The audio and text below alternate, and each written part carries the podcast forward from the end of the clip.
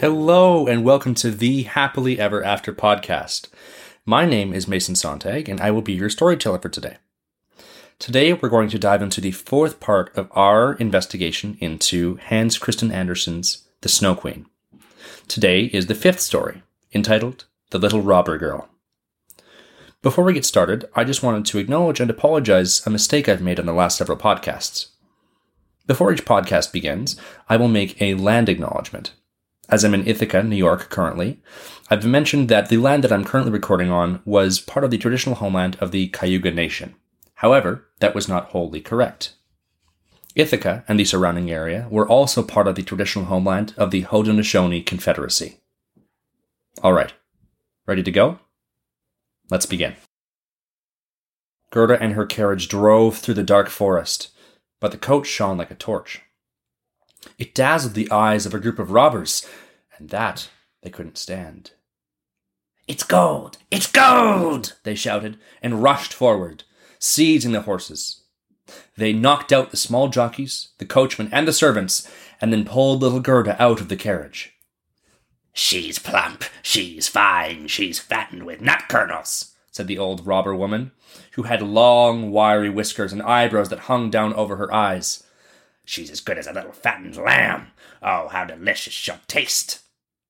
And she drew out her shiny knife, and it gleamed in a horrible way. Ow! The old woman suddenly cried out.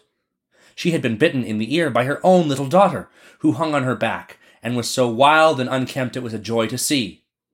You nasty little brat, her mother said, and forgot about slaughtering Gerda. She's to play with me, the little robber girl said, She's to give me her muff, her beautiful dress, and sleep with me in my bed. And she bit her mother again. So the robber woman leapt into the air and turned round, and all the robbers laughed and said, Ho, ho, ho! See how she dances with her young brat.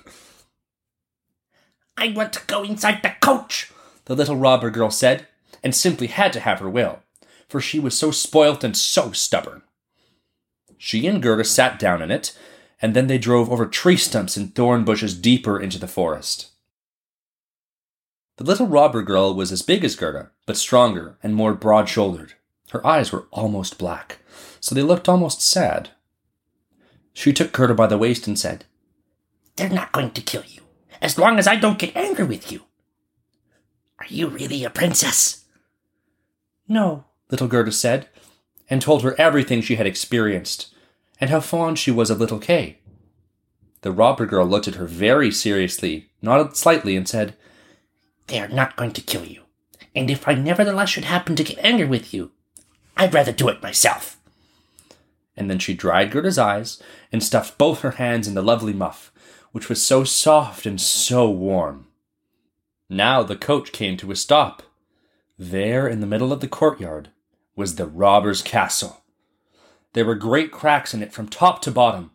Ravens and crows flew out of the open holes, and huge, fierce dogs, each of which looked as if they could swallow a whole human being, leapt high into the air. But they didn't bark, for that was forbidden. In the large old sooty hall, a large fire was burning in the middle of the stone floor. The smoke gathered up under the roof and had to find its own way out. A large cauldron of soup was stewing, and both hares and rabbits were being turned on a spit. To sleep with me here, along with my small animals, the robber girl said. They were given food and drink, and then they went over into a corner where straw and blankets lay.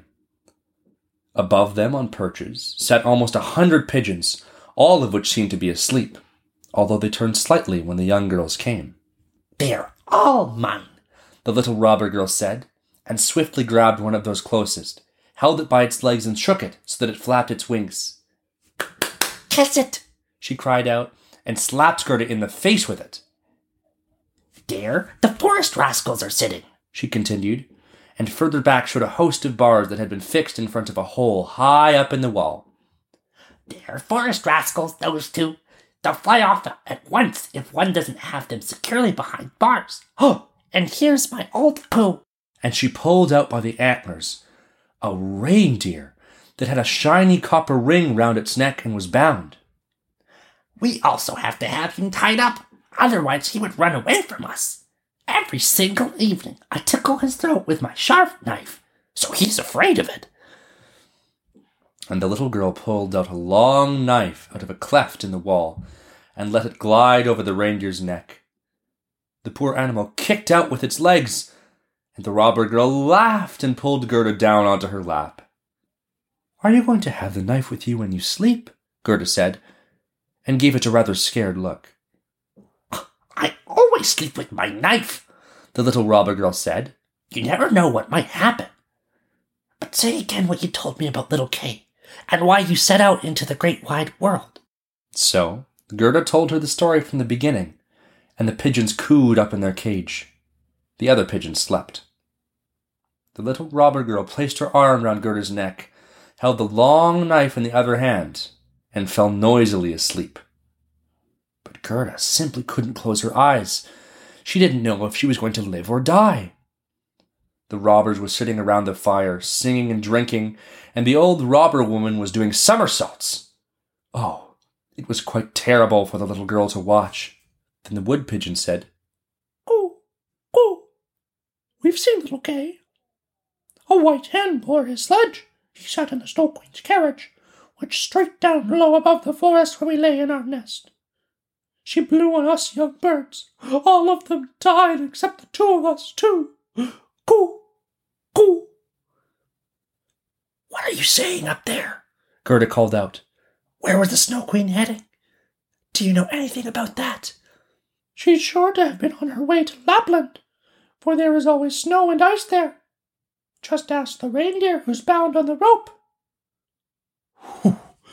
There's ice and snow there. It's wonderful and marvelous there, The reindeer said. There, you can run around freely in the vast gleaming valleys. There, the Snow Queen has her summer tent, but her permanent palace is up near the North Pole, on the island they call Spitsbergen. Oh, Kay, little Kay, Gerda said. Lie still now. The robber girl said. Otherwise, I'll stick my knife in your stomach. In the morning, Gerda told her all the wood pigeons had said, and the little robber girl looked quite serious, but nodded and said, It's all the same. It's all the same. Do you know where Lapland is? she asked the reindeer. Who could know better than I can?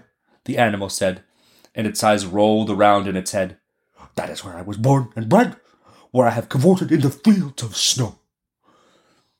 Listen, The little robber girl said to Gerda. you can see that all our men are away at the moment, but the old woman's still here, and she stays put.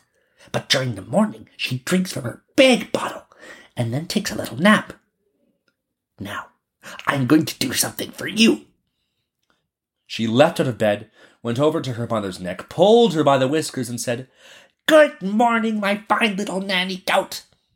And her mother flicked her under the nose so it turned red and blue. But it was all out of pure affection.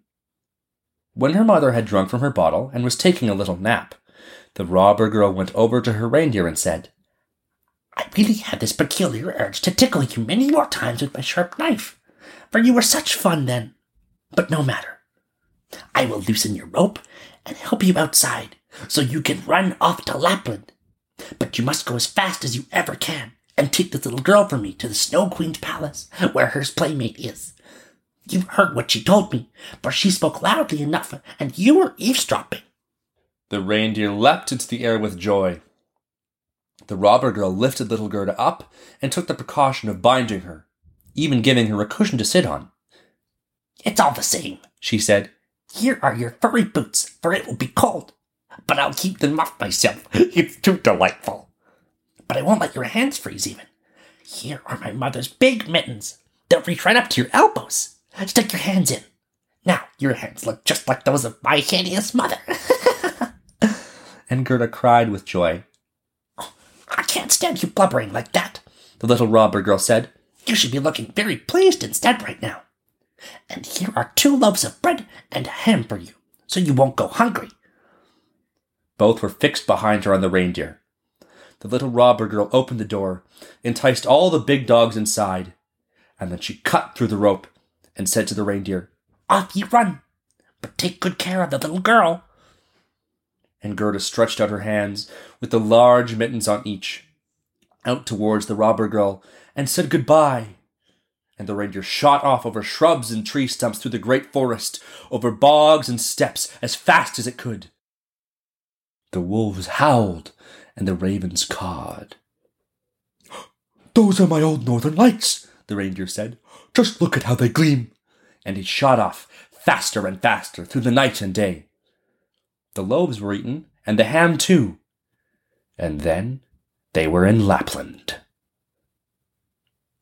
That's all the time we have for this week. Thank you so much for listening. Tune in next week to catch part 5 The Lapp Woman and the Finnmark Woman. If you enjoyed today's podcast, or if you didn't, I'd love it if you could leave a rating or a review. It really helps me figure out how I can improve the podcast and make it better for you. Well, I'll see you next week. Bye now.